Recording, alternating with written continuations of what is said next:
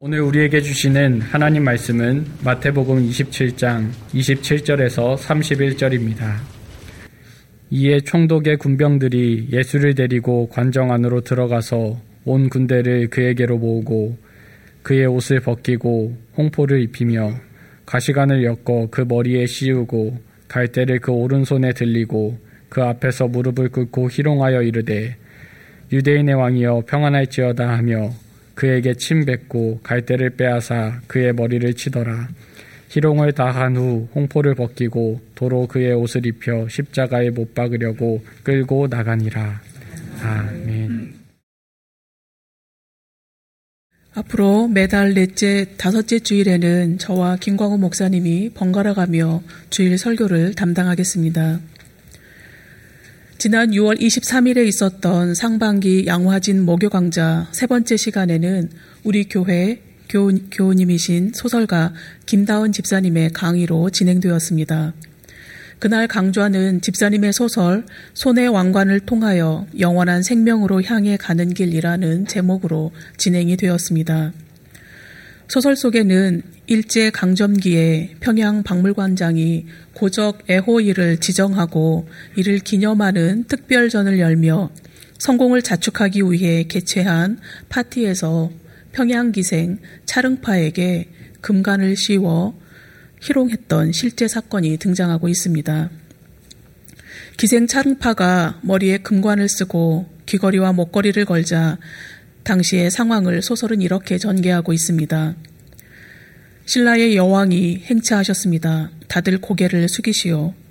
사람들은 일제히 고개를 숙인 채 낄낄거렸다. 폭죽이 터졌고 사방에서 보이들이 맑은 술을 배달했다. 조자치는 그녀에게 눈치를 주었다. 중앙 좌석에 앉아 있는 관장에게 다가가서 술을 따르라는 신호였다. 그녀는 갑자기 여왕의 자존심으로 그에게 술을 따를 수 없을 것 같은 심정이 생겼다.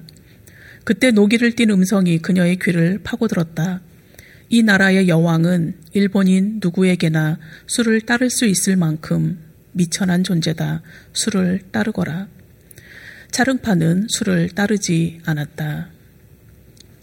1926년 경주 서봉총에서 발굴된 금관은 서울의 총독부 박물관 수장고에 보관되었다가 9년이 지난 1935년 9월 평양 박물관 특별전을 위해서 대여 형태로 딱 한 번 반출이 되었습니다. 금관은 물론 금제 귀걸이와 목걸이, 허리띠까지 총 출동한 반출이었습니다. 당시 평양 박물관장은 경주에서 서봉총 발굴을 주도한 고이즈미 아키오라는 인물이었습니다. 고이즈미는 평양기생 차릉파에게 금관과 금제 귀걸이, 목걸이와 허리띠까지 착용시키고 그녀를 카메라 앞에 세웠습니다. 모여든 사람들은 기생이 왕후가 되었으니 지금 죽어도 여한이 없겠다는 등의 농담을 하였는데 이것은 일제가 우리 민족을 역사적으로 모독한 사건이었습니다.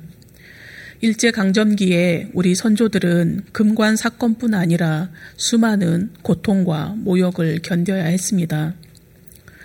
성경에도 고통과 모욕을 주고받았던 사건이 등장합니다. 자녀를 낳지 못하는 것이 수치이던 시대, 자녀 없는 가정은 저주받은 가정으로 간주되던 고대 근동에서 사라의 여종 하갈은 주인 아브라함으로 인해서 자신이 임신을 하게 되자 여주인 사라를 멸시하며 사라에게 심한 모욕을 안겨주었습니다. 이방 여인 들릴라를 사랑했던 삼손은 그녀에게 자신의 힘의 원천에 대한 비밀을 실토하며 머리털이 밀리고 그 누구도 당해낼 수 없었던 힘이 사라졌습니다. 블레셋 사람들은 힘을 쓰지 못하게 된 삼손의 눈을 빼고 그를 노줄에 매달아 옥에서 맷돌을 돌리게 하며 삼손을 희롱하였습니다. 그리고 블레셋 신 다곤에게 제사 드리는 날에 힘이 빠져 아무런 위협이 되지 못하게 된 삼손을 불러내어 자신들을 위해 제주를 부리게 하자며 삼손을 우롱했습니다. 다윗이 아들 압살롬의 반역을 피해 도망칠 때에 있었던 일입니다. 사울의 친족인 시므이는 피난을 떠나는 다윗과 다윗 일행을 저주하며 다윗을 향해 살인자, 사악한 자라고 욕을 퍼부었습니다.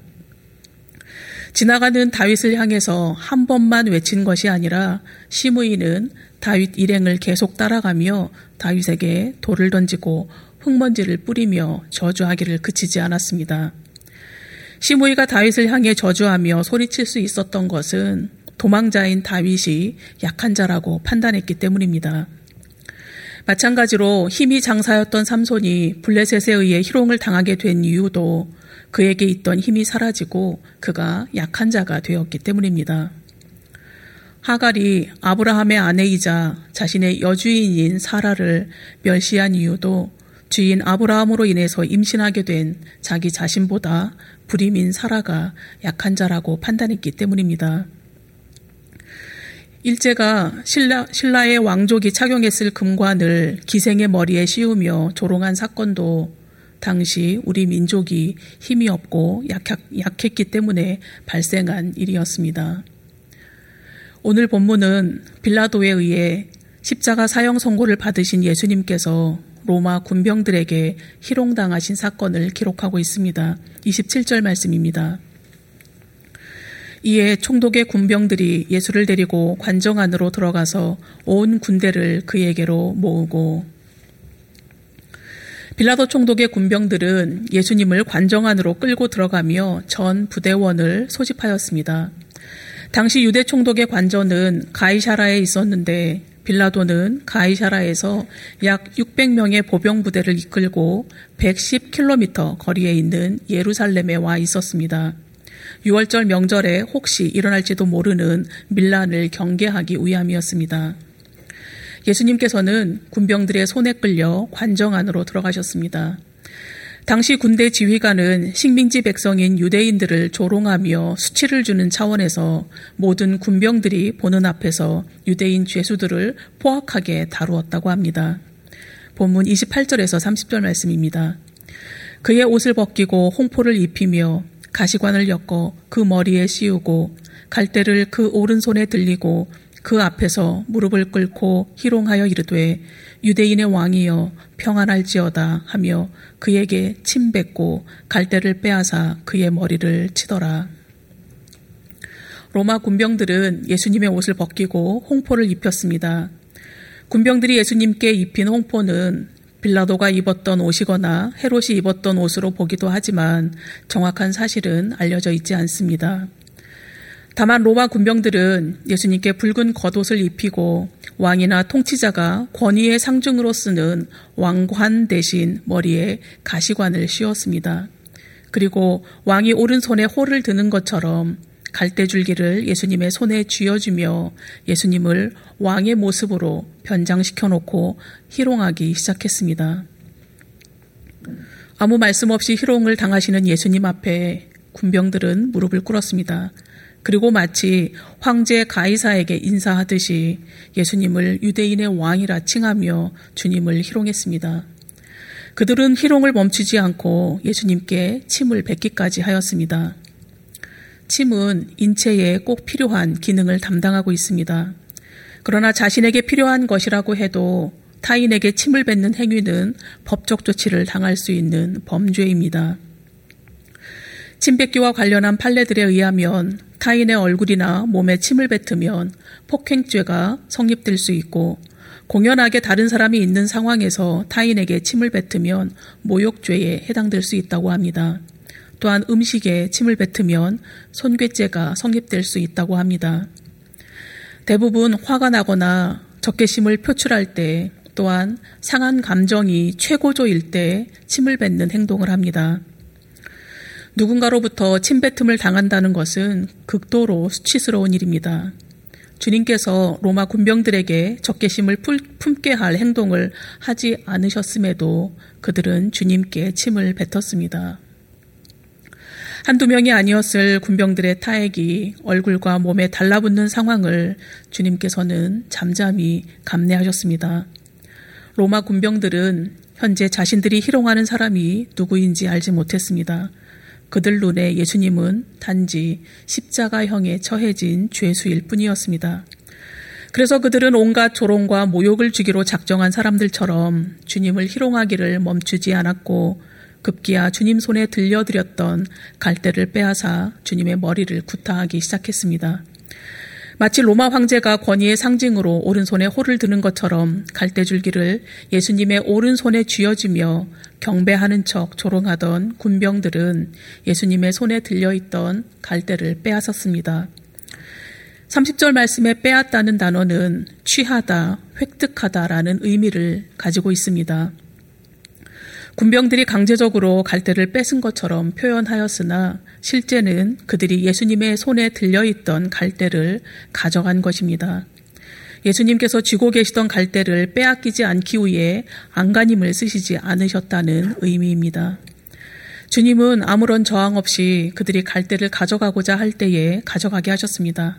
그리고 군병들의 손에 들려진 갈대는 주님의 머리를 구타하기 위한 조롱의 도구로 바뀌었습니다.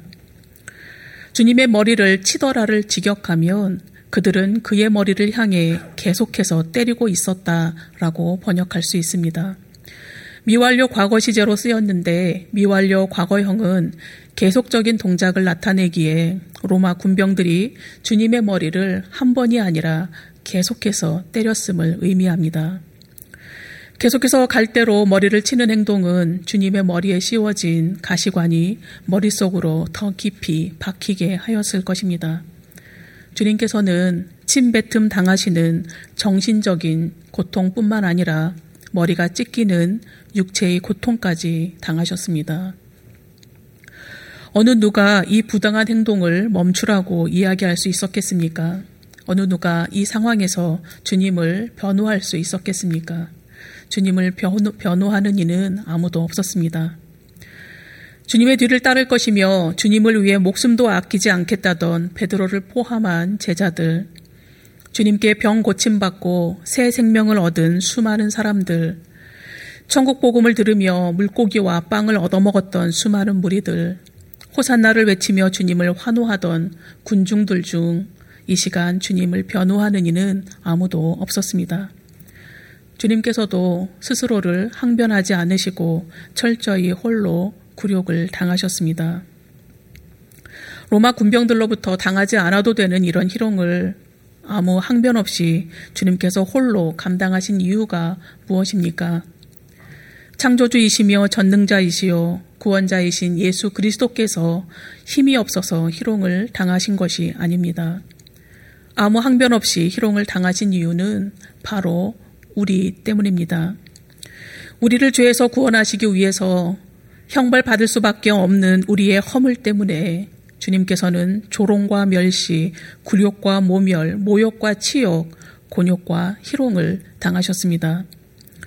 우리가 받아야 할 고난과 형벌을 주님께서 대신 받으실 것에 대해서 이사야 선지자는 이사야서 53장 7절에서 이렇게 예언하고 있습니다. 그가 곤욕을 당하여 괴로울 때에도 그의 입을 열지 아니하였으며 마치 도수장으로 끌려가는 어린 양과 털 깎는 자 앞에서 잠잠한 양같이 그의 입을 열지 아니하였도다. 곤욕을 당하여를 원문에 가깝게 풀이하면 그가 자신을 곤욕 당하도록 내 맡기셨다입니다. 고난을 자원하여 받았다는 의미입니다. 그의 입을 열지 아니하였다라는 것은 고통을 감수하고 참아내셨다는 의미입니다. 십자가 순환을 예고하시는 주님을 가로막았던 베드로 사도는 베드로전서를 통해서 그리스도의 고난을 이렇게 전하고 있습니다. 베드로전서 2장 21절에서 23절 말씀입니다. 이를 위하여 너희가 부르심을 받았으니 그리스도도 너희를 위하여 고난을 받으사 너희에게 본을 끼쳐 그 자취를 따라오게 하려 하셨느니라. 그는 죄를 범하지 아니하시고 그 입에 거짓도 없으시며 욕을 당하시되 맞대어 욕하지 아니하시고 고난을 당하시되 우협하지 아니하시고 오직 공의로 심판하시는 이에게 부탁하시며 베드로 사도는 주님께서 고난을 당하신 것은 우리를 위해 고난을 받으신 것이다라고 증거하고 있습니다. 주님께서 하나님의 구속 계획을 이루시기 위해 당하셔야 할 대속의 고난을 묵묵히 당하신 것은 우리로 주님의 뒤를 따라가게 하시기 위함이라고 증거하고 있습니다. 죄가 없으시나 멸망받아 마땅한 우리의 죄를 담당하시기 위해 죄의 공장인 우리를 위해서 침묵하셨다고 증거하고 있습니다. 주님께서 침묵하신 이유, 도수장으로 끌려가는 어린 양과 털 깎는 자 앞에서 잠잠한 양같이 입을 열지 아니하신 이유를 이사야 53장 5절은 이렇게 전하고 있습니다. 그가 찔림은 우리의 허물 때문이요 그가 상함은 우리 죄악 때문이라 그가 징계를 받음으로 우리는 평화를 누리고 그가 채찍에 맞음으로 우리는 나음을 받았도다. 예수님은 성자 하나님이시기에 군병들의 조롱에 괴롭지 않으셨을까요? 예수님은 하나님의 아들이시기에 군병들의 침뱉음에 화도 분노도 일어나지 않으셨을까요? 주님께서도 인성을 지니셨기에 당연히 우리가 느끼는 모든 감정을 느끼셨습니다. 그럼에도 우리의 허물과 우리의 죄악 때문에 그 입을 열지 아니하셨습니다. 비참하게 곤욕을 당하시며 처절하게 괴로우셨지만 우리의 허물과 우리의 죄를 사하시기 위해 그 입을 열지 않으신다는 예언의 말씀을 이루신 것입니다. 본문 31절입니다. 희롱을 다한 후 홍포를 벗기고 도로 그의 옷을 입혀 십자가에 못 박으려고 끌고 나가니라. 본문에 끌고 나갔다는 표현은 소나 나귀를 끌고 가는 것을 가리킬 때에 사용하는 단어가 사용되었습니다.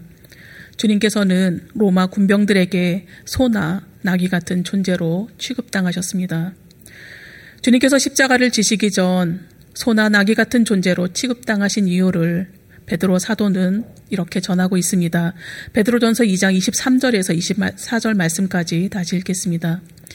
욕을 당하시되 맞대어 욕하지 아니하시고 고난을 당하시되 위협하지 아니하시고 오직 공의로 심판하시는 이에게 부탁하시며 친히 나무에 달려 그 몸으로 우리 죄를 담당하셨으니 이는 이는 우리로 죄에 대하여 죽고 의에 대하여 살게 하려 하심이라 그가 채찍에 맞음으로 너희는 나음을 얻었나니 주님께서 소나 나귀 같은 존재로 취급당하시며 조롱을 당하신 이유를 이사야 선지자와 동일하게 베드로 사도도 우리의 죄 때문이라고 증언하고 있습니다. 종교개혁자 장 깔뱅은 침뱉음과 매맞음으로 일그러진 그리스도의 얼굴은 죄와 죄가 오염시키고 파괴시켰던 모습을 우리에게 회복시켜 주셨다라고 고백하고 있습니다. 오늘 본문을 묵상하며 안타까운 것이 하나 있습니다.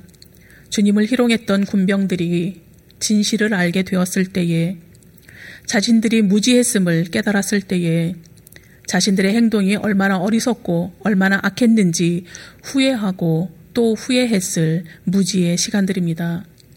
무지는 죄입니다. 배우고 싶으나 배우지 못하는 데에서 오는 무지가 아니라 배울 수 있는 상황, 깨달을 수 있는 상황에서도 의지적으로 알고자 하지 않는 것, 의지적으로 아는 것이 없다는 것이 죄라는 것입니다.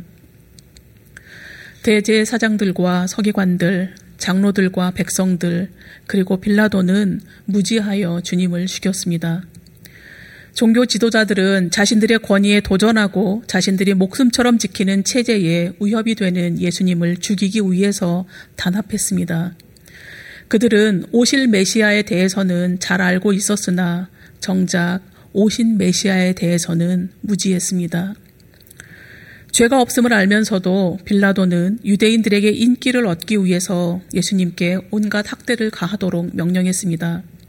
그리고 주님을 십자가에 못 박으라는 명령을 받은 총독의 군병들은 굶주린 사자가 먹잇감을 향해서 달려들듯이 주님을 향해서 달려들었습니다. 그들 모두는 의지적으로 무시, 무지했습니다. 29절 말씀을 다시 살펴보겠습니다. 가시관을 엮어 그 머리에 씌우고 갈대를 그 오른손에 들리고 그 앞에서 무릎을 꿇고 희롱하여 이르되 유대인의 왕이여 평안할지어다 하며 군중 심리에 의해서 자제력을 잃어버린 무지한 군병들은 로마 황제에게 하듯 주님 앞에 무릎을 꿇었습니다. 존경과 경외의 무릎이 아니라 조롱과 멸시를 동반한 행동이었습니다. 그런데 종, 조롱과 멸시의 무릎을 꿇던 로마 군병들에게서 우리의 모습이 보입니다. 주님께서는 2000년 전 로마 군병들에 의해서만 조롱과 굴욕을 당하신 것이 아닙니다. 오늘날의 그리스도인들, 우리를 통해서도 주님께서는 굴욕을 당하고 계십니다.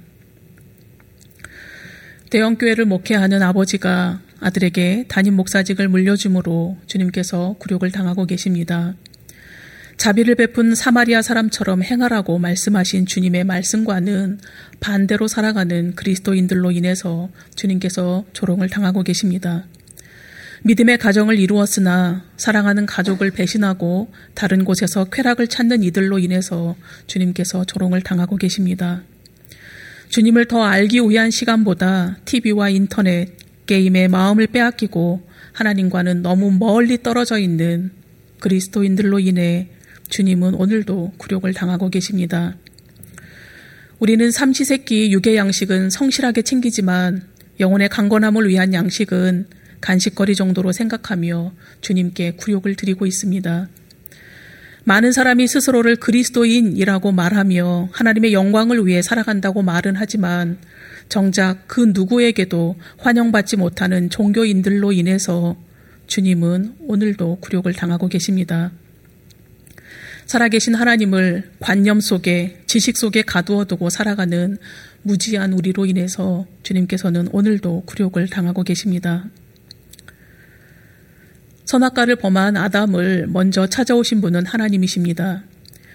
죄와 허물로 얼룩진 우리에게도 주님께서 먼저 찾아와 주셨습니다. 우리를 먼저 찾아오신 하나님께서 우리의 죄와 허물을 용서하시기 위해 독생자 예수 그리스도를 통해 우리를 구원해 주셨습니다. 아담은 선악과를 먹고 하나님처럼 지혜롭기를 원했습니다. 그러나 그것은 하나님께서 아담에게 허락하신 말씀이 아니라 금하신 말씀입니다. 예수 그리스도를 통해서 구원받은 우리의 삶은 로마 군병들과 같은 무지에서 나온 굴욕의 경배가 아니라 하나님께서 우리를 통해 받으시기 원하시는 참된 예배의 삶과 삶의 예배를 올려드려야 합니다. 아직도 가야 할 길이라는 책을 쓴 정신과 의사 스카펙은 그의 또 다른 저서인 거짓의 사람들이라는 책에서 악에 대한 내용을 다루고 있습니다. 악이란 단어는 영어로 EVIL, 이불입니다. 그런데 이 단어를 뒤집으면 L-I-V-E, live가 됩니다. live는 살아있음, 생명, 삶이라는 의미입니다. 악은 삶이라는 단어의 철자를 거꾸로 늘어놓은 것입니다. 악은 삶을 거스리는 것이요. 그것은 생명을 역류하는 것이라고 다시 말해서 삶을 뒤집는 것, 일상을 뒤집는 것이 악이라고 스카펙은 해석하고 있습니다. 주님 앞에 무릎을 꿇었던 엉터리 경배자들이 그들의 생의 어느 한 부분에서 자신들의 악한 행위를 뒤집어 마음으로 무릎을 꿇었기를 상상해 봅니다. 창조주이시요, 전능자이시요, 구원자이신 예수 그리스도께서 힘이 없어서 자신들에게 희롱당하신 것이 아니라는 사실을 그들의 인생 어느 한 시점에서 깨달았기를 상상해 봅니다. 그리하여 자신들이 조롱했던 주님 앞에 마음과 의지를 다해 회개의 무릎을 꿇었기를 상상해 봅니다. 그들이 그렇지 않을지라도 오늘 예배하는 우리와는 아무런 상관이 없습니다.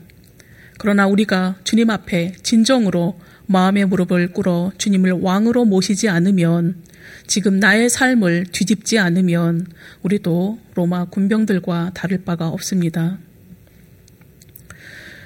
마태복음 13장에는 씨 뿌리는 비유에 대한 내용이 나옵니다.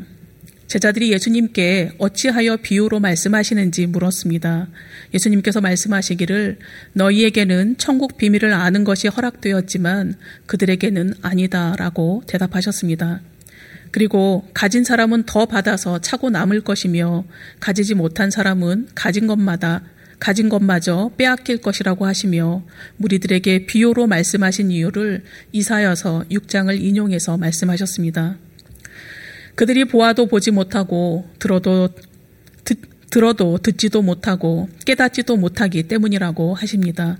그러나 너희의 눈은 지금 보기, 보고 있으니 복이 있으며 너희의 귀는 지금 듣고 있으니 복이 있다고 말씀하십니다. 주님의 말씀대로 교우님께서는 나는 복이 있는 사람이라고 느끼고 계십니까? 나를 구원하시기 위해 침뱉음과 구타를 당하시기까지 사랑하시며 눈을 들어 주님의 사랑 안에 머물기를 바라시는 주님. 그 주님 앞에 마음의 무릎을 꿇으며 응답하는 복된 한 주간으로 살아가시기를 소망합니다. 주님께서는 진정으로 무릎 꿇는 우리의 중심을 보시며 우리 각 사람을 향해서 복되다고 말씀하실 것입니다. 기도드리시겠습니다.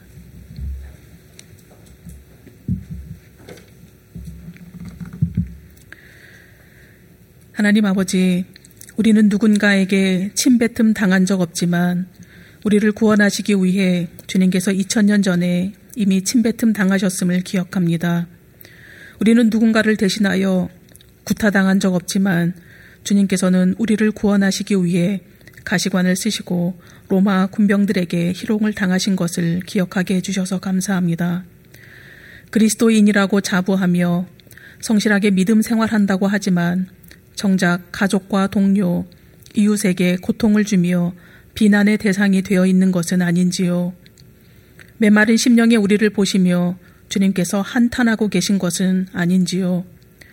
주님은 관념 속에 갇혀 계신 분이 아니며 성경책 속에만 계신 분이 아니라 지금도 살아계셔서 우리의 삶을 주관하시는 하나님이심을 잊지 않게 하여 주옵소서. 혹여 우리가 주님을 그런 분으로 알고 있다면 우리의 무지를 용서하여 주옵소서. 주님을 조롱하는 무리 속에 있으나 아닌 척 살아가지 않게 하여 주옵소서. 우리의 죄와 허물이 변하여 참 생명과 진실한 삶으로 변화하게 하여 주옵소서. 그리하여 주님을 알기에 힘쓰는 우리 인생이 되게 하셔서 우리의 일상, 일상이 날마다 주님 앞에 겸손히 무릎 꿇어 경배드리는 삶으로 이어지게 하여 주옵소서. 예수님의 이름으로 기도드립니다. 아멘.